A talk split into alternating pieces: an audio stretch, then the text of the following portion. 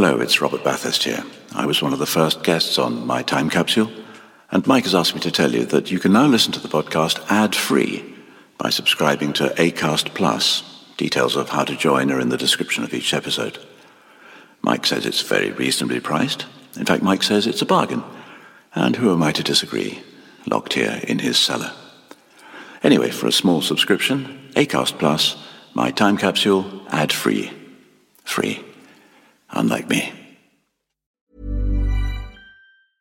Hiring for your small business? If you're not looking for professionals on LinkedIn, you're looking in the wrong place. That's like looking for your car keys in a fish tank. LinkedIn helps you hire professionals you can't find anywhere else, even those who aren't actively searching for a new job but might be open to the perfect role. In a given month, over 70% of LinkedIn users don't even visit other leading job sites. So start looking in the right place. With LinkedIn, you can hire professionals like a professional. Post your free job on linkedin.com slash people today. Hey, I'm Ryan Reynolds. Recently, I asked Mint Mobile's legal team if big wireless companies are allowed to raise prices due to inflation. They said yes. And then when I asked if raising prices technically violates those onerous two-year contracts, they said, what the f*** are you talking about, you insane Hollywood ass?" So to recap, we're cutting the price of Mint Unlimited from $30 a month to just $15 a month. Give it a try at mintmobile.com slash switch. $45 upfront for three months plus taxes and fees. Promo for new customers for limited time. Unlimited more than 40 gigabytes per month. Slows. Full terms at mintmobile.com.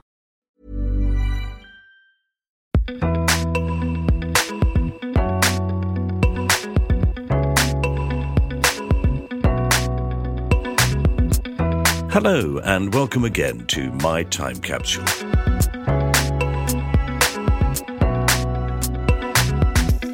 I'm Mike Fenton Stevens, and in this podcast, I talk to guests who tell me the five things from their life that they would like to put in a time capsule.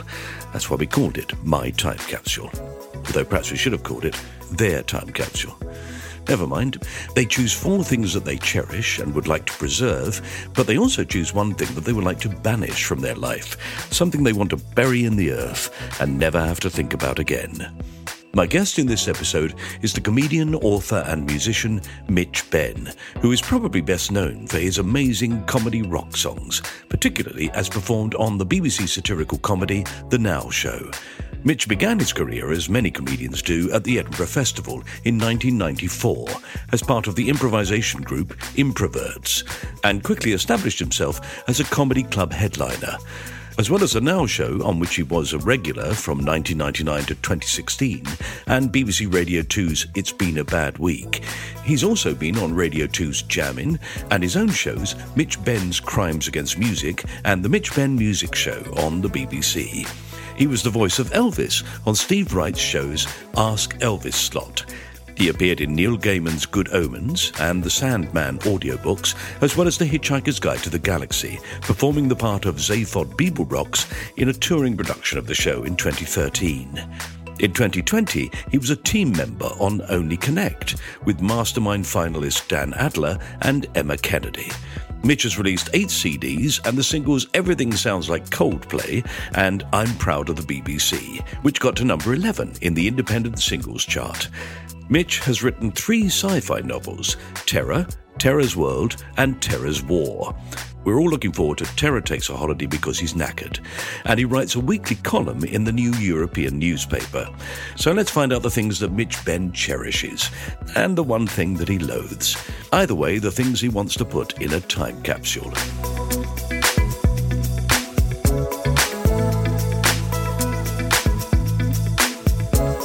When I was a teenager, Rick and Ade in particular were my rock stars. You know, um, I used to sort of obsessively follow them and keenly await their new show in much the same way that you're supposed to obsessively follow a band and keenly await their new album. Yeah. Uh, at that age, you know, they they were absolutely my rock stars, Rick and Ade. They really were extraordinary. Yeah, well, Ade is a fantastic man. Rick was the most extraordinary man.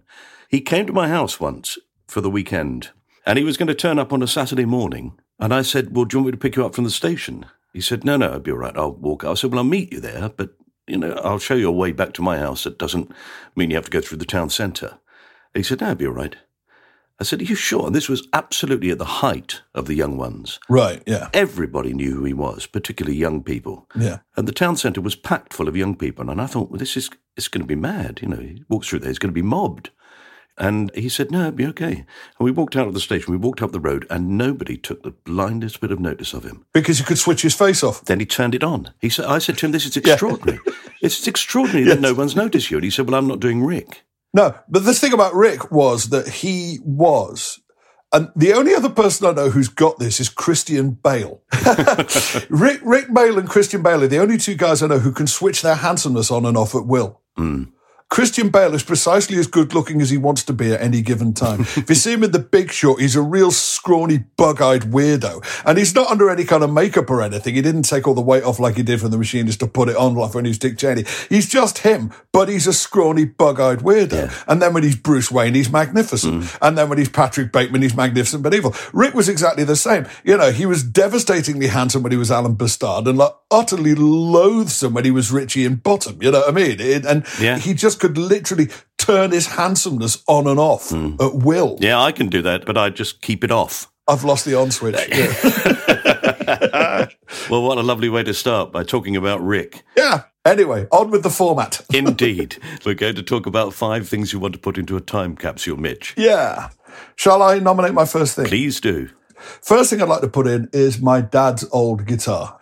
My dad's jazz guitar that he acquired, I think, in the early 60s and was kicking around the house for my entire childhood before I finally, and I can't even really remember why, started tinkering with it when I was about 15. I was odd because I've, you know, been playing guitar professionally now, um, really in one capacity or another since my early 20s. And yeah, I didn't actually start playing it till I was about 15 years old. Wow, that's amazing. Yeah, I, I mean, I did do other musical things. I um, had the sort of obligatory five or six years of piano lessons when I was a kid, and I can sort of I can play Beatles piano, chord bass, chord bass. You know, I can play Beatles piano now. And then when I was 11 years old, my primary school acquired a double bass. Whence I know not. and I was basically, as the biggest kid in school, press ganged into learning this thing. Of course. I was the only kid in the whole school tall enough to play it. So it's like, you, huge child, play this. and so I spent the rest of my school days playing double bass in, in various schools' orchestras in Liverpool. But then when I was about 15, I finally started to mess around with these guitars that had been lying around the house of my entire childhood because my mum and dad both played in folk clubs in Liverpool in the 60s. Ah. And I started to teach myself a bit on my dad's old guitar. And then for my 16th birthday, they kind of refurbed it, cleaned it up and fixed it and put fresh strings in it. And it became sort of officially my guitar, although it's actually back at my mum's place in Liverpool. I wanted to get something from my dad. though. My dad died about five years ago. He was an extraordinary man, extraordinary guy. Um, funniest, cleverest guy I ever met. Voracious reader, which I'm not. We used to live opposite Allerton Library in Liverpool. Grew up in a house opposite a library. and twice a week he would go over there and come back with an armload of sort of 500 page tomes. And then literally about three or four days later, he'd be back over there and trade them all in for new ones. Particularly keen on historical fiction. He knew an awful lot about history, but I think it slowly dawned on me that the way he was learning all this was by reading C.S. Forester and Patrick O'Brian. You know, that was how he was learning all this. Um, in the middle of my studies at Edinburgh University, I went to live in Spain for a year because I was doing Spanish and French. The place I lived in Spain was right in the uh, in the southwest of Spain on the Portuguese border, a little town called Badajoz, spelt Badajoz, but it's pronounced Badajoz. And as soon as I mentioned this to my dad that I'd been sent there, that I'd got my placement through, I was going to be sent there, he went, "Yes, Battle of Badajoz, 1811, longest battle of the Peninsular War." You know, and, and and that was kind of the prison through which he saw everything. And he said things like, and the night before, the general was very worried and sat mopping his brow all evening, according to the book I read. I've got the same thing, which is um, I basically have a black belt in digression, um, but it's because I can't really perceive anything as existing in isolation from anything else. He was, my sister Rachel always used to have this standard joke that if you ever asked dad about anything, he'd always begin with the Big Bang. or at the very least, the Industrial Revolution. You couldn't begin to explain the Cubist movement of the 1930s without at the very least going back as far as Homer, you know. and, and, I've kind of got the same thing. It's, you know, everybody who knows me sort of tenses up if anybody asks me a question. and I've absolutely got that from the old man. We're so alike in so many ways. I, every year I look and sound a little bit more like him as well. It's, it's very weird. What did he do, your dad? Well, this is the thing. For all of my childhood, he was in-house PR at Littlewoods oh. in Liverpool the pools slash catalog slash department store company. Yeah. And then when I was, I'm guessing, sort of about seven or eight years old, he jumped ship and joined a little sort of independent PR company. He went solo, as it were, went into business for himself. And then that was kind of it until he sort of, till he retired, really. Mm. He had very sort of health issues in, in sort of late middle age. And in late middle age, when he actually, he, he took slightly early retirement, he finally got his degree. And he did a, a history and fine art degree when he was in his 60s, in uh, his late 60s, and finally got his uh, his grad photo up on the shelves along with with all my cousins. It's a damn shame that I'm not a big enough deal to go on Who Do You Think You Are? Because I've got all kinds of stories to tell. Um, I'll have a word. I only ever knew my one grandparent, my mum's mum, who was already nearly 70 when I was born, but then didn't die till I was like 24. She lived to a ripe old, ripe old age. Mm. Her husband, my grandfather, Johnny MacLeod, which is where I got my whole Scottish side from, about which I'm sort of getting ever more interested. Mm. He died not long before I was born. He had only just gone. My dad's mom died just before they got married. They got married in 63. She died in 62. But my dad's dad was killed in the Blitz. He was a fireman. So my dad never really knew his own dad. He died by the time my dad was three. He never really knew him. And I think that's often uh, something which my generation and maybe the generation slightly before me has been sort of colored by or, or informed by or inflected by the fact that a lot of us were raised by dads who didn't have dads of their own. They were either away a lot at the front or never came back from the front or like my dad's dad weren't in the army and got killed anyway. Mm. So that was the thing I wanted to put in. I wanted to put in something to do with my guitar playing because that was where the guitar playing for me began when I was like 15, 16 years old. And I learned guitar basically by, I think, possibly the best way to learn guitar, certainly rock guitars, to, to have friends who play better than you.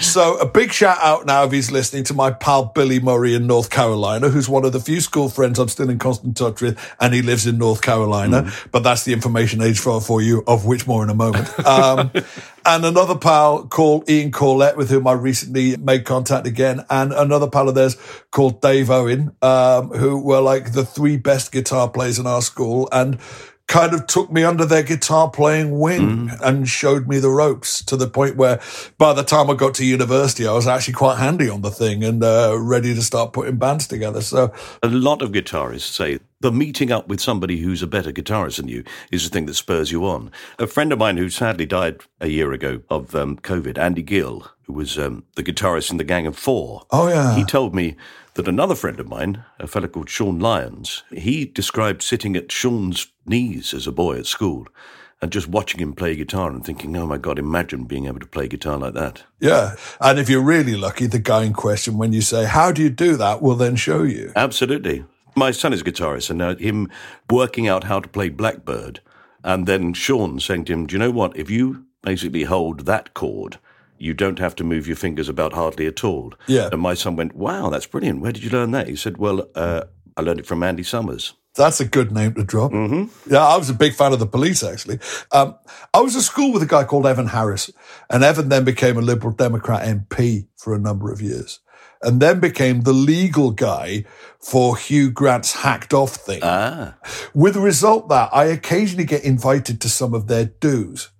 And in particular, I was invited to their Christmas party a few years ago and felt like such a sore thumb, you know what I mean? Because the only people there who weren't like massively famous were people were like innocent bystanders who for one reason or another had fallen foul of the tabloid pressure. And I was feeling, oh my God, I'm doing that. And then Sting and Trudi Styler turn up. And I'm like, oh Christ. Sting was the nicest guy at the party. Now, I have never read a kind word about Sting right?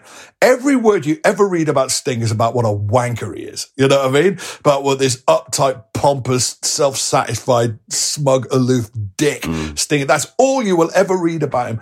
And he was utterly charming. And spent a good long while talking with me about various things. And the thing is, I'd been a big police fan when they came out. They were probably the first band I was really into in my own right because they kind of broke when I was like eight or nine years old. So previous to that, I've been listening to like my mum's Bob Dylan and Beatles records and that, you know. but the police were like the first band I kind of felt I got into under my own steam, you know, when I was about nine. Yeah. And then they, they lasted till I was about 16. What's your favourite police song? Oh my God, single favorite, but can you really pick that? Ah, message in a bottle, because it's just so damn hard to play. It's those extended ninth chords. I've only got these stupid little fat fingers, and they've all got those extended ninth chords that Andy Summers and Lindsey Buckingham were so fond There of. There you are, the extended chord that Andy Summers showed my friend Sean. Yeah, I can play message in a bottle, but I need about 10 minutes off afterwards when my left hand gets better. So that's brilliant. We will definitely put your first guitar into the time capsule and keep it safe for you. So what's your second item? Uh, my second item is, again, more for what it represents than for what it is. I'll put, put, put my iPad in. Oh, yeah. Just because of the extraordinary changes in the way creators and their audience have gotten so much closer together in the last well, really in the last 10 years. I mean, it's made, it's made it possible for me to keep my stuff together at all this last 12 months. I've actually been okay in lockdown uh, in a way that a lot of very good friends of mine really haven't been. And uh, this is not due to any kind of great skill or judgment on my part or foresight on my part. It's just luck.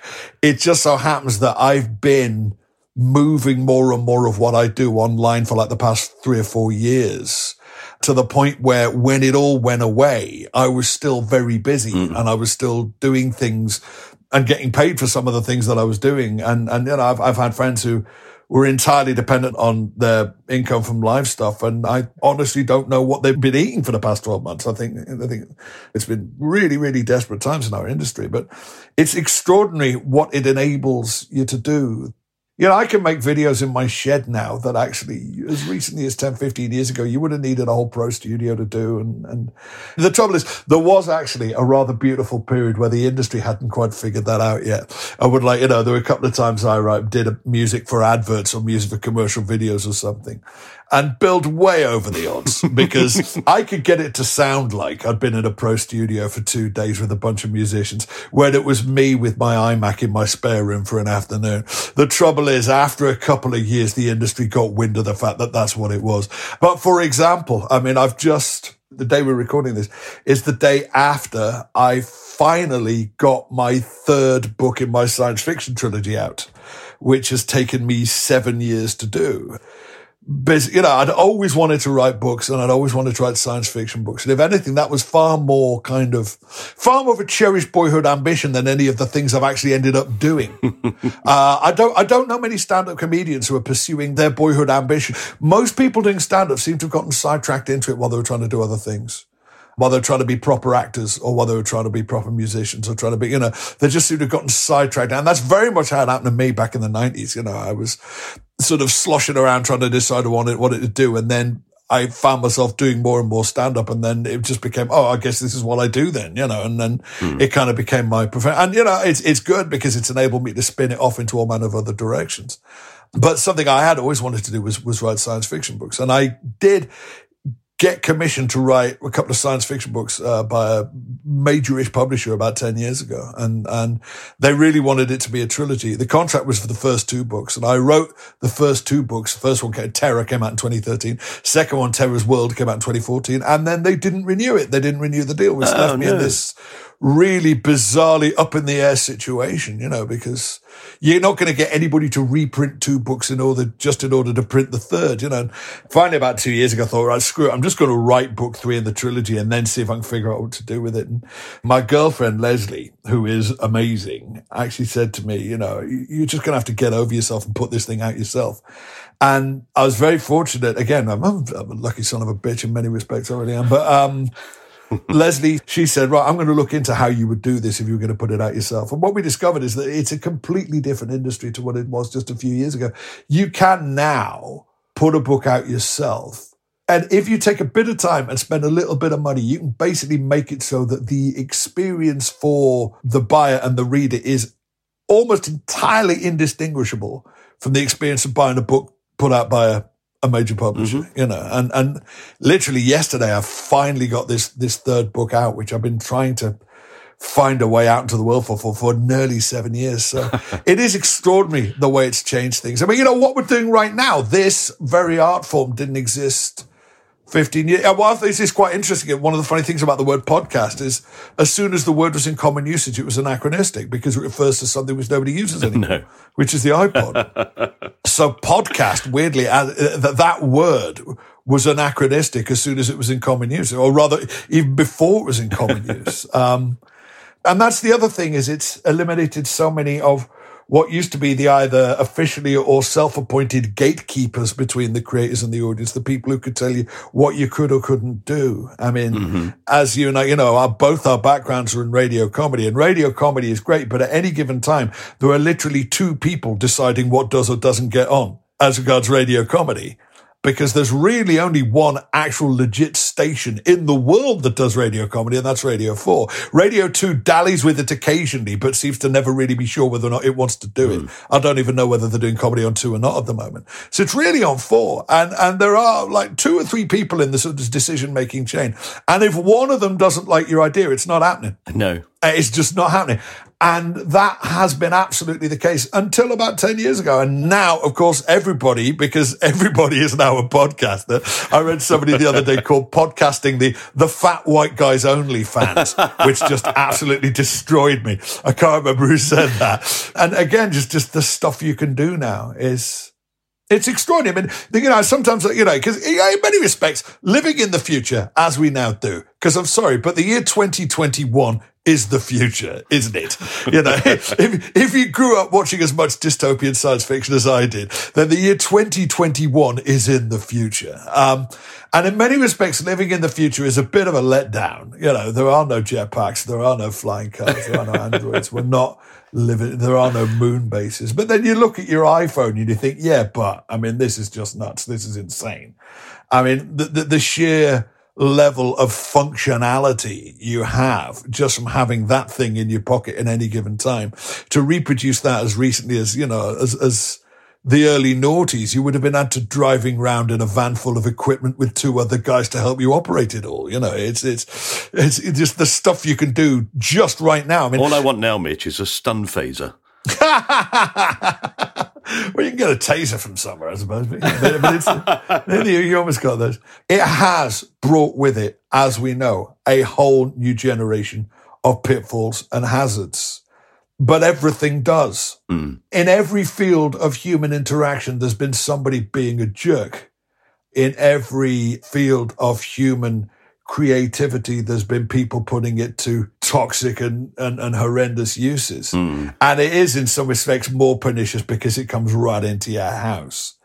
But I do find myself sometimes just, again, for somebody who grew up sort of obsessed with the future and the potential of the future, the stuff that we didn't see coming is often the most surprising. Just and the neatness and smallness and the the immediate availability and the the intuitiveness of technology. That's the other thing is you can you can hand an 18 month old kid an iPad and they will figure it out within a couple of minutes of being handed it. It's so intuitive now. Um, computers have become like cars, which is the vast majority of people using them have no idea how they work and nor do they need to. There's the guy who knows what's going on under the hood, but most people, but then again, you know, my car's a hybrid now. My car's almost a computer on wheels. So yeah, I, I, I, want to put the iPad in there just because it, it, represents all the, the incredible things that you can do just for yourself. Yeah, well, just for you, I will put your iPad into the time capsule. so what's your third thing, Mitch? Okay, it's time for a short break now for some adverts, hopefully. We'll be back very soon. So, as they say on all those channels where they're terrified that the ad break will lose them viewers, don't go hopping. Whatever that means.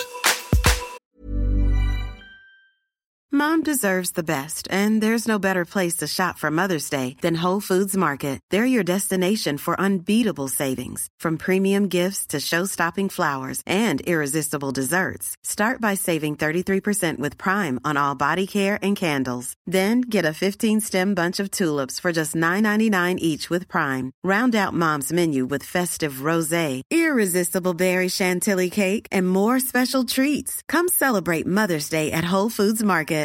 This is Paige, the co-host of Giggly Squad, and I want to tell you about a company that I've been loving, Olive and June. Olive and June gives you everything that you need for a salon quality manicure in one box. And if you break it down, it really comes out to $2 a manicure, which is absolutely insane. It's also so easy to get salon worthy nails at home with Olive and June. The difference between how your nails used to look when you did them yourself and now with the Mani system is a complete game changer. The best thing about Olive and June too is it's a quick dry. Dries in about one minute, lasts for five days, and full coverage in up to one to two coats. Visit oliveandjune.com slash perfectmani20 for 20% off your first system. That's oliveandjune.com slash perfectmani20 for 20% off your first system. Millions of people have lost weight with personalized plans from Noom, like Evan, who can't stand salads and still lost 50 pounds. Salads, generally, for most people, are the easy button, right? For me, that wasn't an option. I never really was a salad guy. That's just not who I am. But Noom worked for me. Get your personalized plan today at Noom.com. Real Noom user compensated to provide their story. In four weeks, the typical Noom user can expect to lose one to two pounds per week. Individual results may vary. Welcome back. No hopping, I hope. Maybe a little bit of skipping. Right, let's get back to Mitch Benn and find out what else he'd like to put in his time capsule. Number three uh, is my 50th birthday present from my girlfriend Leslie. I turned 50 just before it all locked down, the beginning of last year. So I was 51 in January.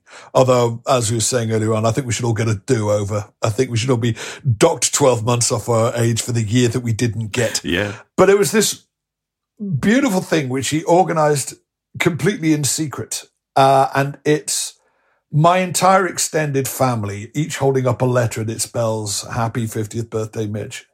So it's my mum, my ex-wife who lives across the street with a new partner and with whom I still get on brilliantly and her mum and my two kids and Leslie and my sister-in-law and her husband, who's an old college buddy of mine, who they got together through us, and um, and their little boy, and uh, it's so it's like a sort of photo montage of everybody holding up a letter, singing it, and it's a beautiful thing anyway. But what I wanted to include it for is to symbolize family, but not just the importance of family, but the mutability of family, and the fact that my family now is this big, complex, jumbled arrangement. Hmm.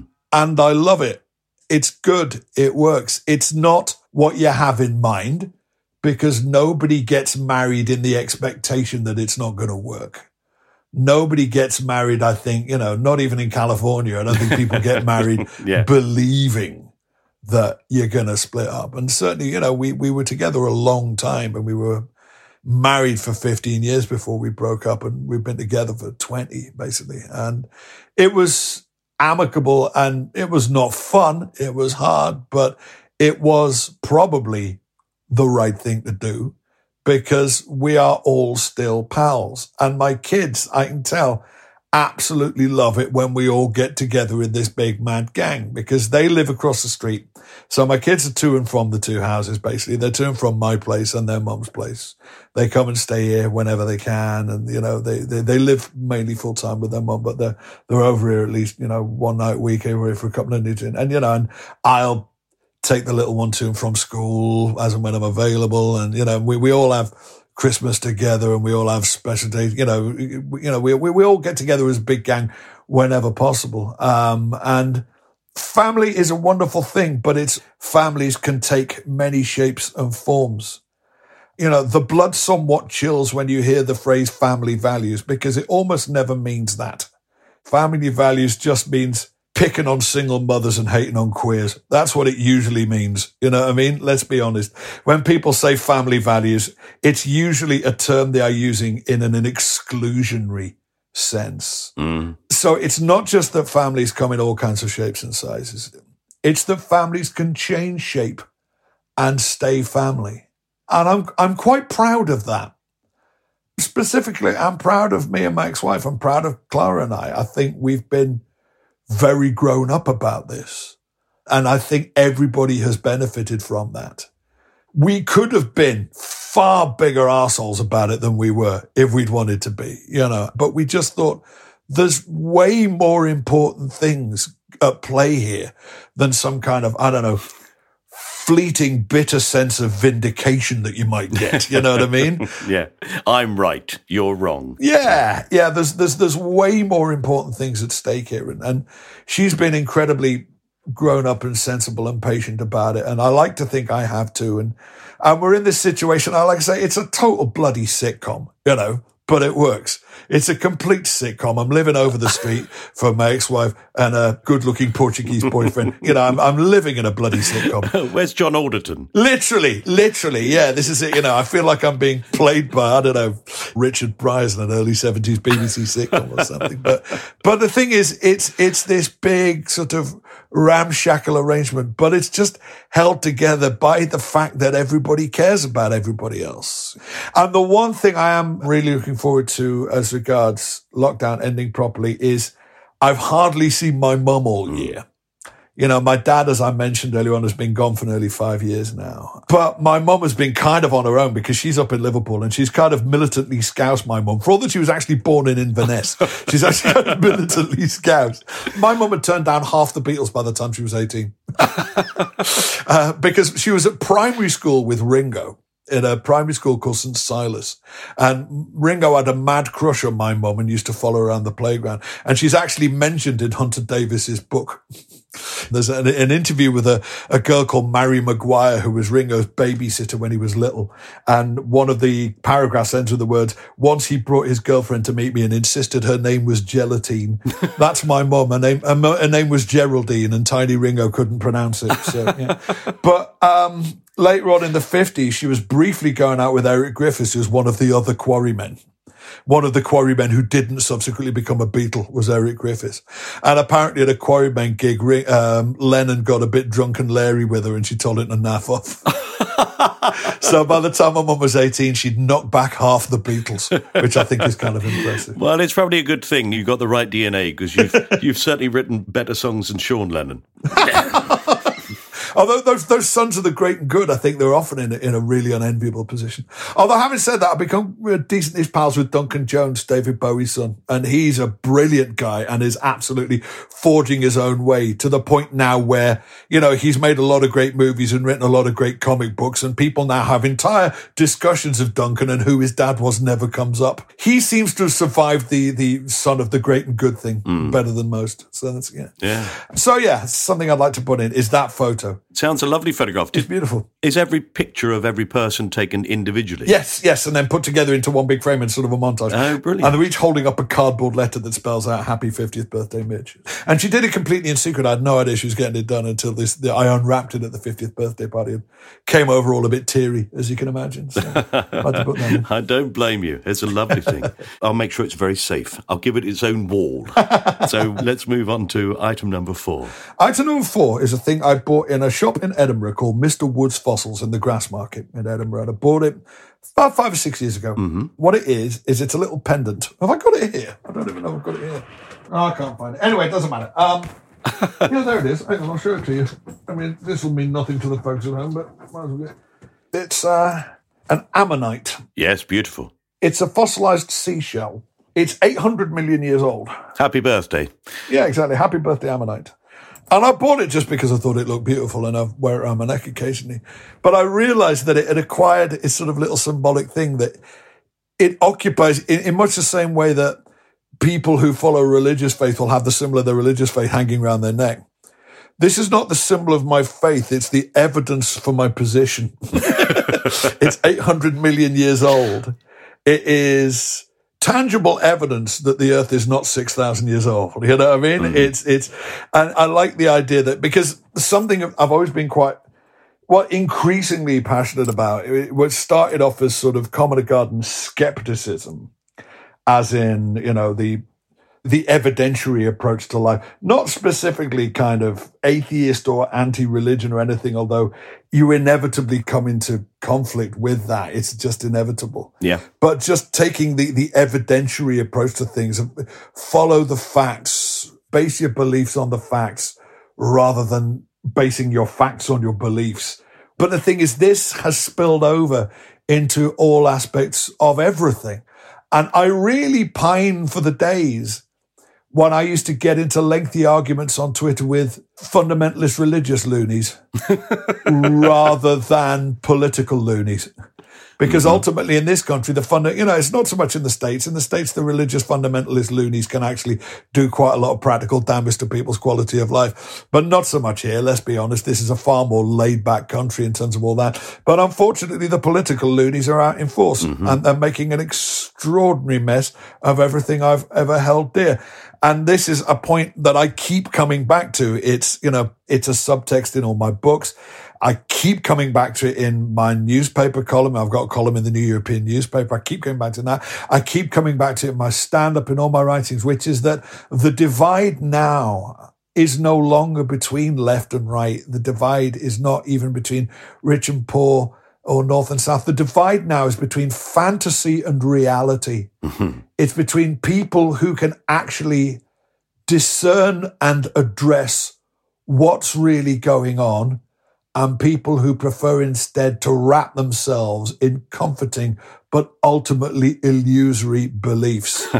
and fantasy has been winning in a big way for most of the last decade, and understandably so, because fantasy is always going to be an easier sell than reality. That's an easier ticket to sell, isn't it? You know, everything you already think is true, and everything becomes true if you just believe it hard enough. That's always going to be an easier sell than actually, you know, things are the way they are, and there are some uncomfortable truths that we have to confront in due course. Boo! Yeah. You know, nobody wants to hear that shit. Um, and and we've seen fantasy and delusion take root in so many aspects of public life to the point now where you see things like, well, I mean, just what's happening politically at the moment with this bill, which, as far as anybody can tell, going to outlaw any form of political protest in this country. The BBC is being, you know, run by people ever more closely affiliated to the Tory party. They just cancelled one of the few satirical TV shows on. Can they? They're talking about putting somebody like Paul Dacre in charge of Ofcom. And this is all because for the past five years, this country has been governed according to a massive, massive lie, which is that we can get out of Europe and everything will be better. Mm-hmm. Now we can get out of Europe, but everything was not going to be better. A lot of things are going to be worse. And that was always the case. But it's become unsayable. It's become unspeakable. That truth has become out of bounds. That we have made a massive, massive mistake in doing this, and it's going to screw an awful lot of things up. That has just become unsayable. So rather than that, all the opportunities people are going to have to say are being closed down. Not here. Yeah, not here. Nobody ever talked about how much the rest of Europe would hate us as a result of it. It's almost like, well, we're not going to play with your ball. I wouldn't blame them for being absolutely sick of the sight of us because we've been massively complicating their lives for five years, and this is absolutely none of their doing. We haven't done ourselves any good in terms of credibility. You no, know, they go, yeah, as if we're going to believe anything you say. you know, the analogy I keep using is HAL from 2001. You know, when HAL the supercomputer goes mad and starts trying to murder the crew. And then in the sequel, 2010, for which Andy Summers did some of the music. Uh, in the sequel, 2010, they salvage Hal and realize that the reason he went mad is he was given two irreconcilably conflicting sets of mission parameters. And this drove him mad. He went killing. And that's literally where this country is. This country is literally, politically speaking, insane because it's based around an insoluble conundrum. You know, Vote Leave won the referendum in 2016 by promising the impossible and then pledged to deliver the impossible and seemed to have forgotten that the thing about the impossible is that it's impossible. That's why they call it impossible. And, and, you know, and it was on the same both sides. You know, I mean, if anything, over the last few years, I've been getting far more grief from hard left people on Twitter than I have been hard right because I genuinely think that left and right are obsolete terms. And I think um, the whole Jeremy Corbyn thing was a complete clown car and was the progressive movement wasting five years chasing its own tail. But, you know, every time I say anything about the government now, I immediately get descended upon by Corbyntologists giving it, oh, well, uh, I bet you're sorry you, you, you told everybody not to vote for Jeremy Corbyn now, aren't you? I bet you're sorry you wrote that rude song about Jeremy Corbyn now, aren't you? Mm-hmm. This is all your fault. This is all your fault. And I say, yeah, that's why Boris has got an 80 seat majority because I wrote a song about Jeremy Corbyn two years ago. That's literally why. Or we could say, well, why was there an election in 2019? It's because, you know, Corbyn and his fawning acolytes were vain and stupid enough to believe that it's worth contesting an election when you're polling at 16%. because they, they, they had totally isolated themselves from reality. And again, you know, part of the trouble is they did better than expected in 2017, but they still lost. And rather than thinking, why did we lose? They decided, well, we really won. And it's like, no, you didn't really win because nearly winning is a subset of losing. Mm. Now, it's interesting, Mitch, because we've got two items left. One is something that you treasure and you want to put in there to remind you of happy times. and, and another yeah. is something that you absolutely loathe and would like to get rid of in your life. And it seems to me that your lovely fossil yeah. somewhat reminds you of something that you would want to get rid of totally. it reminds me of something which is important, which is banging the drum for reality whenever possible. Mm. And this is something which is quite dear to my heart is, is banging the drum. It's funny because he didn't actually say it, but there's a line that Jared Harris's character says in the last episode of Chernobyl, the miniseries, mm-hmm. which is one of the most unbelievably brutal bits of TV ever made. And apparently this was largely made up by the screenwriter Craig Mazin. That Valery Legasov, the character he plays, doesn't actually say it. But it's this magnificent line, which people keep quoting now, which is that every lie we tell incurs a debt to the truth.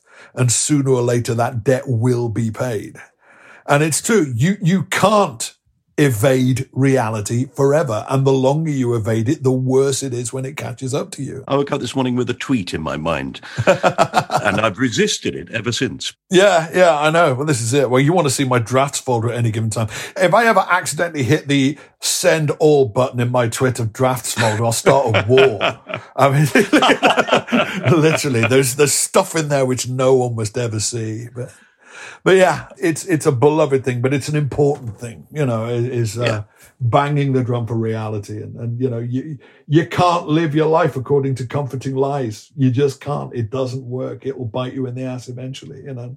Okay. Well, I shall put in that yeah. 800 million year old Ammonite. 800 million? Yes, 800 million years old. Yes. Fantastic, isn't it? I know, it's gorgeous. I took my grandchildren to the fossil coast, you know. Dorset. Yeah, down in yeah. Dorset a couple of years ago. And we went to look for fossils.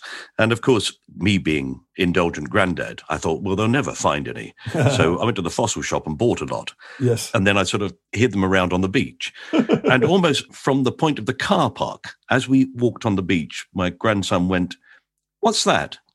And there was this rock that had the most beautiful, perfectly formed ammonite on it.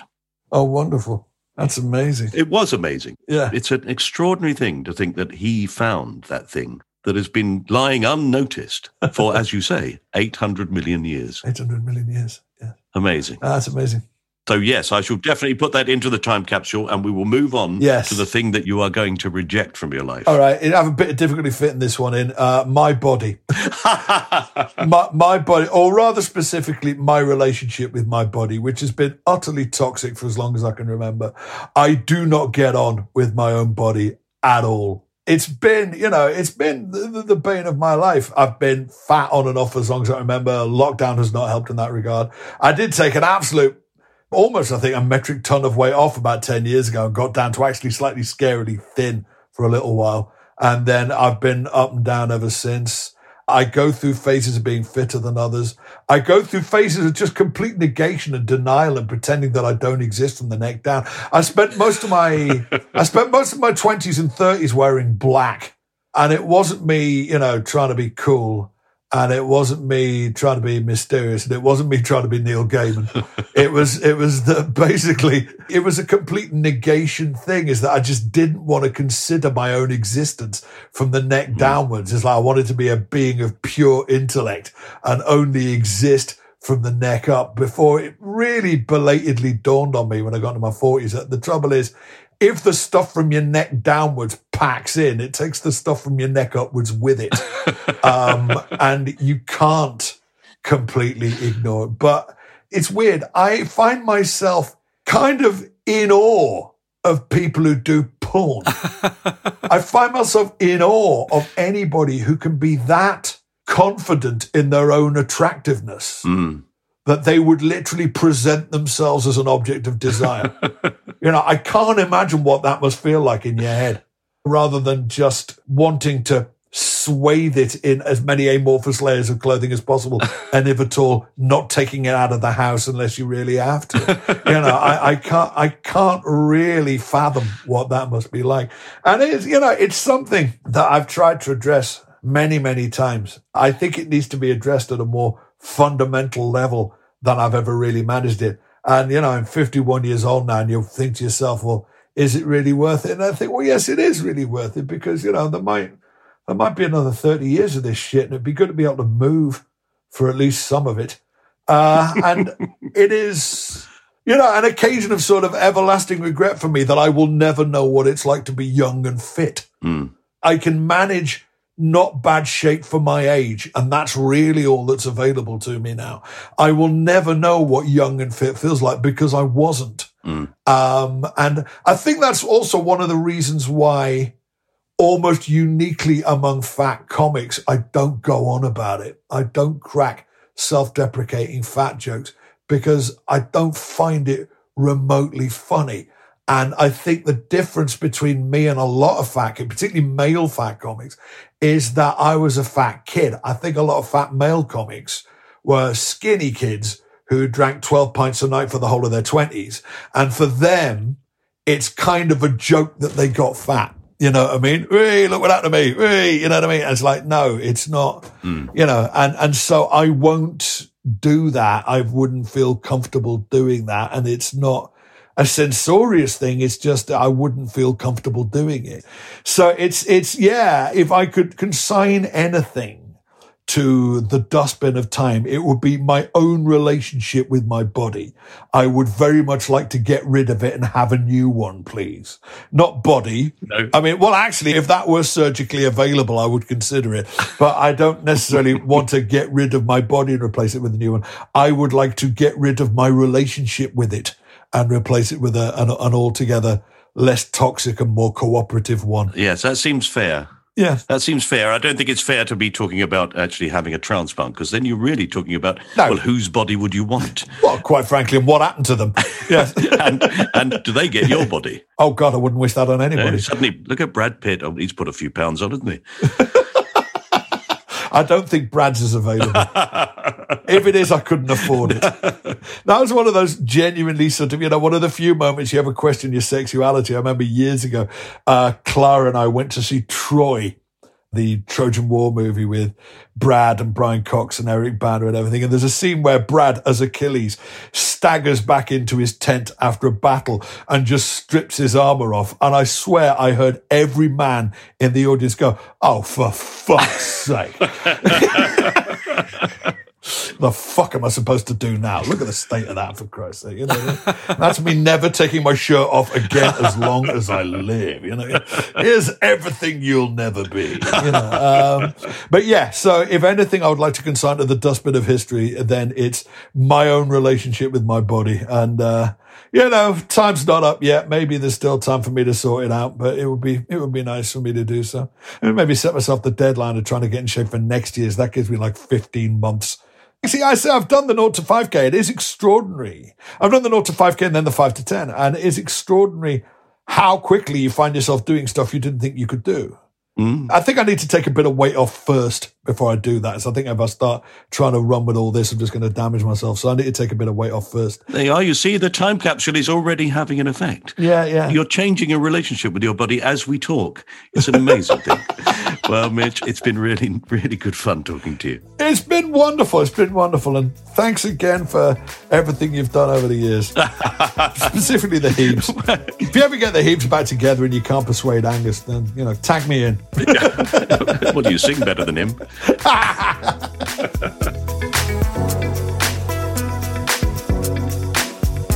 you have been listening to My Time Capsule with me, Mike Fenton Stevens, and my guest, Mitch Benn. I hope you enjoyed it. If you did, please tell your friends and please subscribe to this podcast for all new episodes as they become available.